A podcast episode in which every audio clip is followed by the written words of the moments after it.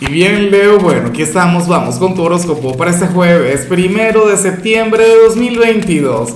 Veamos qué mensaje tienen las cartas para ti, amigo mío.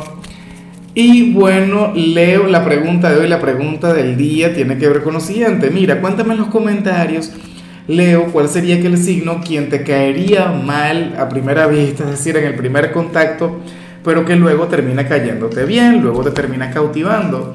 Oye, en tu caso yo no tengo una respuesta clara, en serio, pero bueno, ya me lo dirás tú. Ahora, bueno, digo que Libra, por ejemplo, que entre ustedes hay una conexión muy bonita, muy intensa, entre ustedes podría ocurrir eso.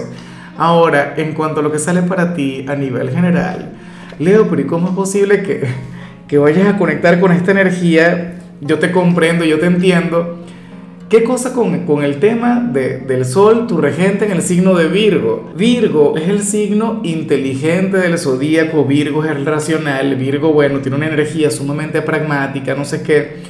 Leo, y hoy te vas a parecer un poquito a ellos. Eh, para las cartas, hoy tú vas a ser pura lógica, vas a ser pura razón, hoy le vas a dar un descanso al corazón, a los sentimientos, pero ¿y eso por qué? ¿Por qué tanta seriedad? ¿Ah?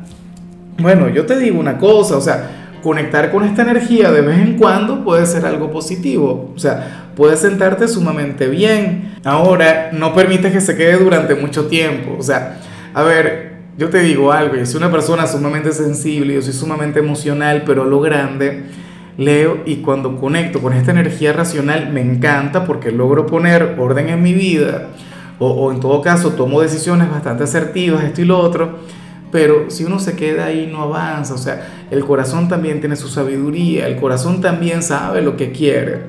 Entonces, bueno, si vienes de haber pasado por una etapa sumamente sensible, por una etapa de fragilidad, entonces esta vibra te cae como anillo al dedo, o sea, te vas a sentir genial con todo eso.